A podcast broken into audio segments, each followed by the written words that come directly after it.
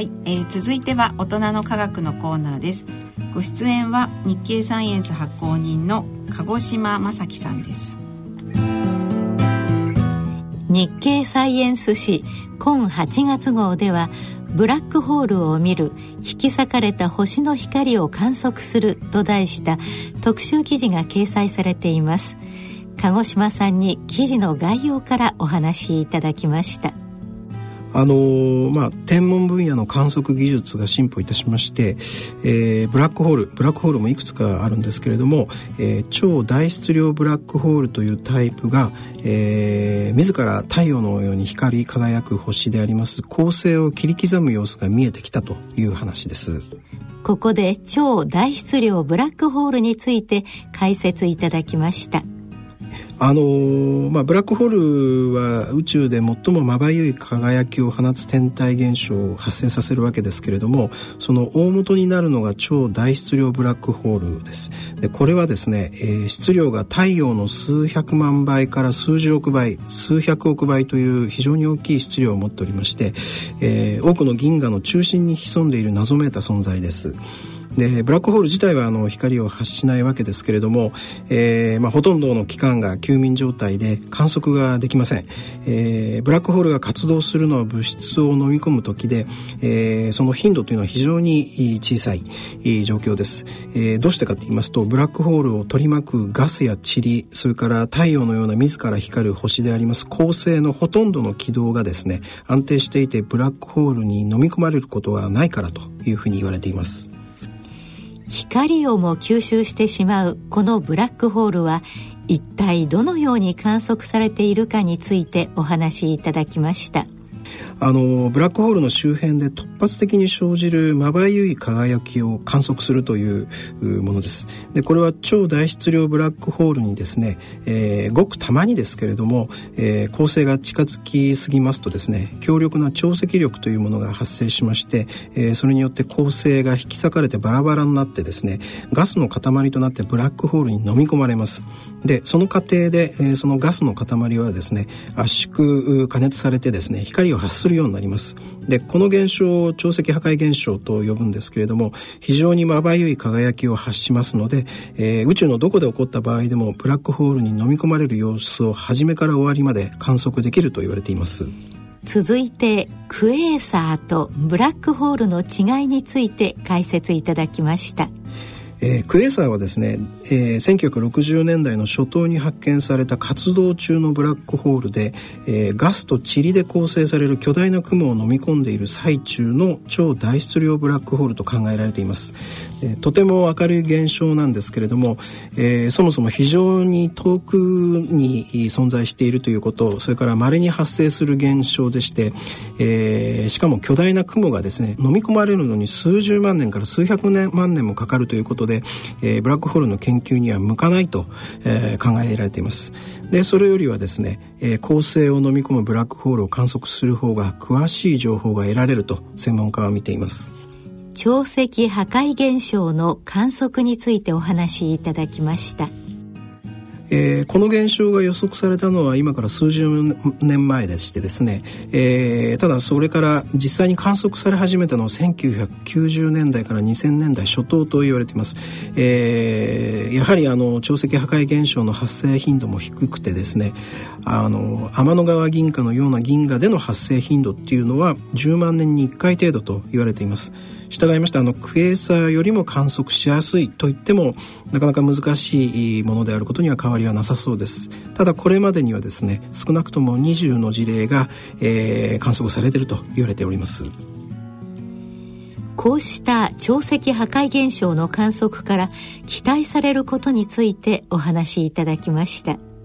えー、この現象を詳しく調べますとですねブラックホールに関する情報だけでなくてですね数十億光年の彼方で引き裂かれた恒星の詳しい組成であるとか内部構造も明らかになりつつあるということです。さらにですね、えー、恒星の周囲を回っていて恒星とともにブラックホールに飲み込まれた惑星に関する情報も得られる可能性があると、えー、考えられています。あの天の川銀河の構成の研究から、えー、ほとんどの構成は惑星を持っていると考えられておりまして、えー、あのその他の銀河でもですねほとんどの構成が惑星を持っていてそうした星の中には潮汐破壊を受けるものもあるだろうと考えられています。えー、超大質量ブラックホールがとにかく全宇宙に散らばる銀河のそれぞれの中心には潜んでいるわけですけれども南米のチリであるとかオーストラリア南アフリカ共和国で建設が予定計画されてます、えー、望遠鏡施設などによってですねこの現象の観測と分析が進めばですねブラックホールの解明につながりまして、えー、将来は、えー、全宇宙の大発見が成し遂げられるんではないかと、えー、天文学者たちは期待をしているということです。ブラックホールには高性質量ブラックホールというタイプがあります。あの超大質量ブラックホールというものを今ご説明いたしましたけれどもこれに対しまして高性質量ブラックホールというのは太陽の数倍から数十倍の質量を持つ、まあ、超大質量ブラックホールよりは小さなタイプのブラックホールのことでして、えー、推定ですと各銀河に1億個以上散在しているのではないかと考えられています。えー、超大質量ブラックホールが銀河の中心にあるのは確実ですけれども高性質量ブラックホールは例えば私たちの天の川銀河のどこにどれぐらい分布しているのかというのは見当がつかないというふうに言われております。この高性質量ブラックホールはどのように観測するのか解説していただきました。このブラックホールも光は発しませんので望遠鏡で直接捉えることはできないんですけれどもただ時としまして、えー、星の大爆発などが近くで起きて周辺環境が変化するとですねガスや塵を吸い寄せて飲み込むようになります。そうしたガスの動きをですね電波観測によって捉えて、えー、ブラックホールをあぶり出す取り組みが始まっています。でこの分野で世界がリードしているのが、えー、慶應義塾大学の岡智治教授らのチームです。慶応義塾大学の岡教授を中心とする研究チームの発見について解説いただきました。えー、電波観測によって鷲座の方向の1万光年先にブラックホールが存在することを突き止めたということです。ブラックホールの周囲にできる星間分子雲の動きを電波観測によって捉えたというもので、えー、まあ、電波でもブラックホールを探すことができると期待が膨らんでいます。さて特集記事の2つ目にアルツハイマー病ハイリスクでも諦めないと題した記載があります。この概要についてお話しいただきました。えー、欧米や日本などの先進国ではですね、まあ、1世紀以上で、まあ、寿命が2倍以上に伸びまして今ではもう80歳90歳あるいは100歳まで、えー、長生きをされる方が増えておりますけれども、えー、寿命が伸びた分ですね健康なままで過ごせないという人が増えています。で医学医療は進歩はしているわけですけれども、えー、予防であるとか治療の方法が確立していない病気がいくつもあります。えー、その代表例というのがですね認知症の主な原因でありますアルツハイマー病です。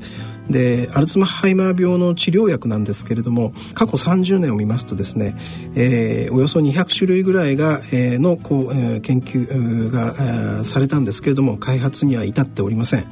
えー、ところがですね最近の臨床試験で希望の光が見えてきたということです。続いて具体的な研究内容について解説していただきました。